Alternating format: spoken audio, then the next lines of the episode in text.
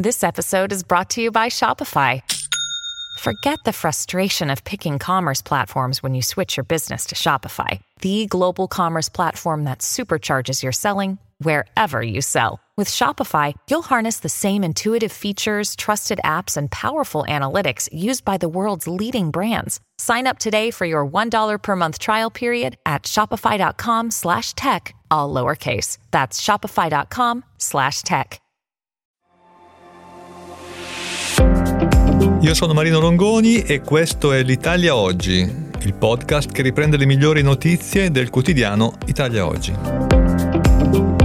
Ciao a tutti, ecco alcune delle notizie più interessanti pubblicate su Italia Oggi di giovedì 1 febbraio. L'apertura è dedicata all'uso dei social network da parte dell'Agenzia delle Entrate per scovare l'evasione, quindi attenzione a quando scrivete su Facebook o, eh, o, su altri social che sono andato alle Maldive, che sono andato al tal ristorante, che ho usato la macchina del mio fidanzato da 200.000 euro, eccetera, eccetera. Perché foto e dichiarazioni pubblicate sui social network saranno vagliate e considerate per misurare la congruità tra i dati reddituali ed il tenore di vita dei contribuenti, dichiarato dai contribuenti, integrando di fatto il meccanismo del redditometro. Stesse informazioni, tra l'altro, potranno essere anche considerate ai fini delle proposte reddituali che saranno inviate dall'Agenzia delle Entrate per l'adesione al concordato preventivo biennale.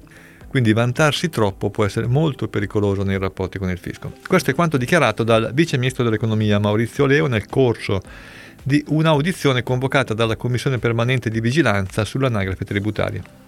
Quello su cui sta lavorando il governo insieme all'Agenzia delle Entrate e con Sogei è il cosiddetto data scrapping, per non fermarsi a ragionare solamente sui dati ISA del contribuente, ovvero quelli relativi alle attività professionali e imprenditoriali, ma per andare ad, ad, analizzare pure gli elementi significativi del tenore di vita. In realtà è una uh, questione piuttosto delicata che coinvolge anche eh, delle questioni molto serie legate alla privacy, ma il eh, vice ministro Leo ha detto che eh, è un tema delicato, serve accordo con, con, l'autorità garante della privacy, ma abbiamo iniziato già a ragionare con il garante e da parte loro c'è assoluta disponibilità, fermo restando naturalmente la tutela dei dati personali.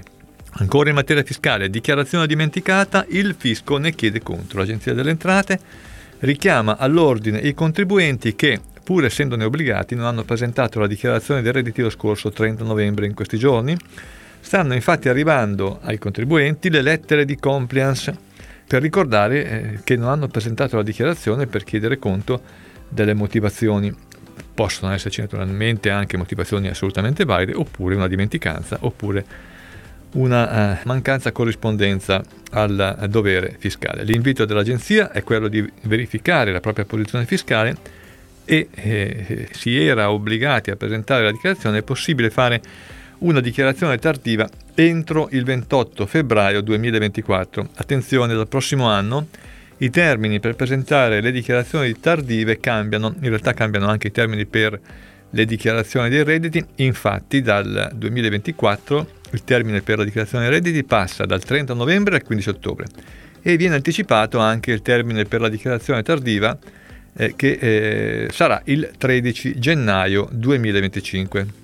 Ed ora torniamo sul forum commercialisti di Italia Oggi perché abbiamo pubblicato l'intervista fatta al responsabile della Guardia di Finanza Marco Tione, colonnello della Guardia di Finanza, capo ufficio tutte le entrate, intervista che è stata rilasciata durante il forum. Italia Oggi ne pubblica il testo integrale e ci sono cose abbastanza interessanti, per esempio nel mirino della Guardia di Finanza le partite IVA tossiche, cioè tutte quelle che inquinano e danneggiano gli imprenditori onesti. Quindi frodi, cartiere, imprese api e chiudi e questo non è una gran novità, è quello che fa normalmente da molto tempo la Guardia di Finanza. E poi, attenzione, le frodi all'IVA digitale, dall'e-commerce al contrasto ai crediti fiscali inesistenti e questa invece è un'attività piuttosto recente. Dal 2021 eh, dice il colonnello Tione, sono state bloccate frodi pari a 8,5 miliardi di euro. Solo nel 2023 la metà di questa cifra, 4,81 miliardi. Sono queste alcune linee annunciate dal ministro Tione che ha anche annunciato le linee di intervento per il 2024 su cui si muoverà la Guardia di Finanza, ma essendo questioni molto tecniche rimanderei alla pagina pubblicata da Italia Oggi. Esecuzioni immobiliari a picco, meno 65% in 5 anni. Non si arresta il calo delle nuove esecuzioni immobiliari. Nel 2023, secondo uno studio condotto dalla società Astebook, le nuove esecuzioni iscritte a ruolo sono state 32.000, con una riduzione dell'1,84% rispetto all'anno, all'anno precedente, ma in realtà appunto nei 5 anni la riduzione è del 65%. Lo studio, che si basa sui dati ufficiali estratti dal PCT telematico, il sistema che gestisce le iscrizioni a ruolo, evidenzia cali in tutte le regioni del centro-nord, con la sola eccezione del Veneto e Piemonte, a fronte di aumenti molto contenuti nel sud. Il motivo per questo calo è che i creditori pare stiano scegliendo altre vie rispetto alle esecuzioni dei eh, immobiliari. Dall'esame dei dati sembra infatti confermarsi un minor ricorso ai tribunali da parte dei creditori.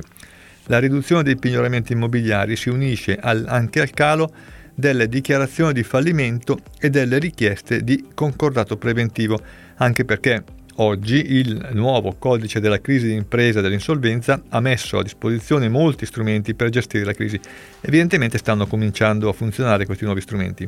La riduzione del ricorso ai tribunali per il recupero del credito viaggia in parallelo al calo dei NPL non performance load che viene registrato da alcuni anni e risente inoltre dello shock subito dai creditori per il fermo biennale dei tribunali a causa della pandemia.